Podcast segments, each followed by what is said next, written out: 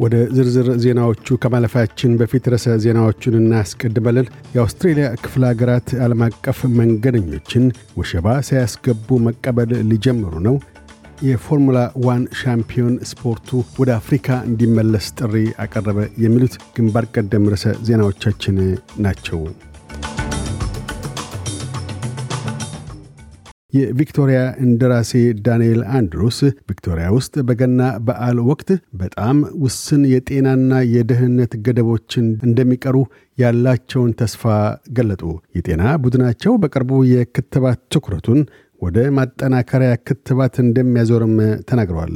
እንደራሴው ይህን ያሉት በዛሬ ዕለት የነዋሪዎቹ የክትባት መጠን 70 ፐርሰንት መድረሱን ተከትሎ ቪክቶሪያ ተጥለውባት የነበሩትን ገደቦች ባረገበችበት ወቅት ነው።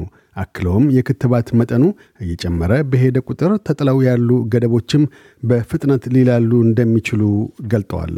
ዕድሜያቸው 16ና ከዚያ በላይ የሆኑ የቪክቶሪያ ነዋሪዎች 90.5 ፐርሰንት የመጀመሪያ ክትባት የተከተቡ ሲሆን 71.1 ፐርሰንት ሙሉ ክትባት ተከትበዋል። በዓለም ላይ ለረጅም ጊዜ ገደብ ተጥሎባት የቆየችው ሜልበርን ከተማ ለ260 ቀናት በገደቦች ስር ቆይታለች። በሌላም በኩል በሙሉ ክትባት ተከትበው ከባህር ማዶ ወደ ቪክቶሪያ የሚመጡ አውስትራሊያውያን እንደ ኒው ሳውዝ ዌልስ ሁሉ ወሸባ መግባት አይጠበቅባቸውም። አዲሱ የወሸባ ማሻሻያ ለውጥ ከኖቬምበር አንድ ጀምሮ ግብር ላይ ይውላል። ታዝማኒያም በፊኗ ከዲሴምበር 15 ጀምሮ ሙሉ ክትባት ለተከተቡ ወሰኖቿን ክፍት ታደርጋለች። ይህ በእንዲህ እንዳለም ቪክቶሪያ በዛሬ ዕለት 2189 ነዋሪዎቿ በቫይረስ መጠቃታቸውንና 16 ሰዎች ለእልፈተ ሕይወት መዳረጋቸውን መዝግባለች።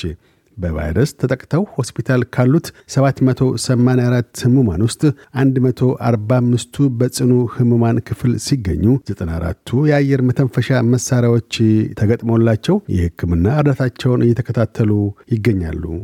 አውስትራሊያውያን ወደ ሲንጋፖር የሲንጋፖር ዜጎችም ወደ አውስትራሊያ እንዲጓጓዙ ከስምምነት ላይ ለመድረስ የአንድ ሳምንት ዕድሜ እንደቀረው ጠቅላይ ሚኒስትር ስኮት ሞሪሰን ገለጡ።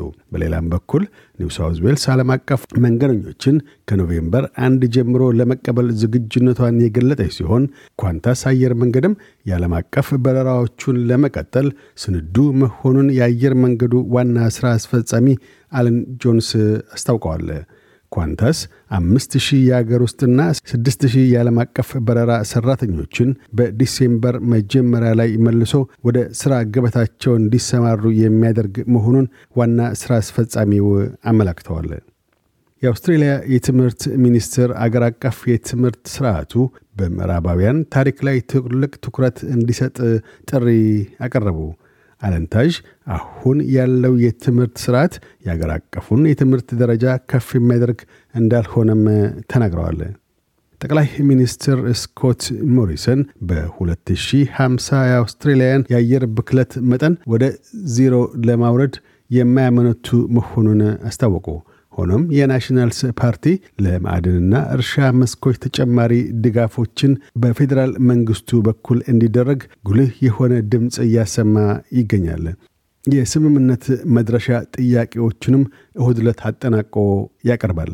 የፎርሙላ ዋን ሰባት ጊዜያት ሻምፒዮን ሉዊስ ሃሚልተን የስፖርት ውድድሩ ወደ ዩናይትድ ስቴትስ መዝለቁን በመልካም ጎን አንስቶ በተጨማሪም ስፖርቱ ወደ ደቡብ አፍሪካ ዳግም እንዲመለስ ጥሪ አቅርበዋል።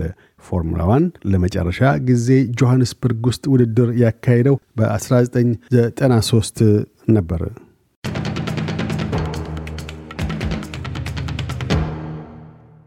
በዚሁ ወደ ውጭ ምንዛሬ ተመን ስናመራ አንድ የአውስትራሊያ ዶላር 63 ዩሮ ሳንቲም ይመነዘራል። አንድ የአውስትራሊያ ዶላር 74 የአሜሪካ ሳንቲም ይሸርፋል። አንድ የአውስትራሊያ ዶላር 35 ኢትዮጵያ ብር ከ13 ሳንቲም ይዘረዘራል። ቀጥለን የነገውን የአውስትራሊያ ዋና ዋና ከተሞችና የአዲስ አበባን አየር ጠባይ ትንበያ እናሰማለን። ፐርዝ ፀሐያማ ሆኖ ይውላል። ዝቅተኛ 10፣ ከፍተኛ 25። አድላይድ ሊያካፋ ይችላል። ዝቅተኛ 11፣ ከፍተኛ 19። ሜልበርን ብራ ይሆናል።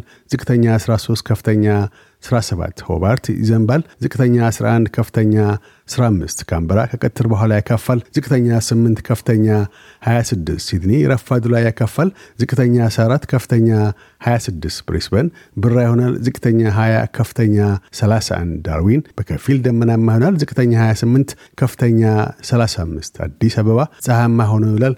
ዝቅተኛ 10 ከፍተኛ 23 ዜናውን ከማጠቃላችን በፊት ርዕሰ ዜናዎቹን ደግመን እናሰማለን። የአውስትሬሊያ ክፍለ ሀገራት የዓለም አቀፍ መንገደኞችን ወሸባ ሳያስገቡ መቀበል ሊጀምሩ ነው። የፎርሙላ ዋን ሻምፒዮን ስፖርቱ ወደ አፍሪካ እንዲመለስ ጥሪ አቀረበ። የሚሉት ግንባር ቀደም ርዕሰ ዜናዎቻችን ነበሩ። እያደመጡ የነበረው የኤስቢኤስ አማርኛ ፕሮግራምን ነበር። የፕሮግራሙን ቀጥታ ስርጭት ሰኞና አርብ ምሽቶች ያድምጡ። እንዲሁም ድረገጻችንን በመጎብኘት on demand እና በ SBS mobile app ማድመጥ ይችላሉ። ድረገጻችንን SBS dot com dot au Amharic ን ይጎብኙ።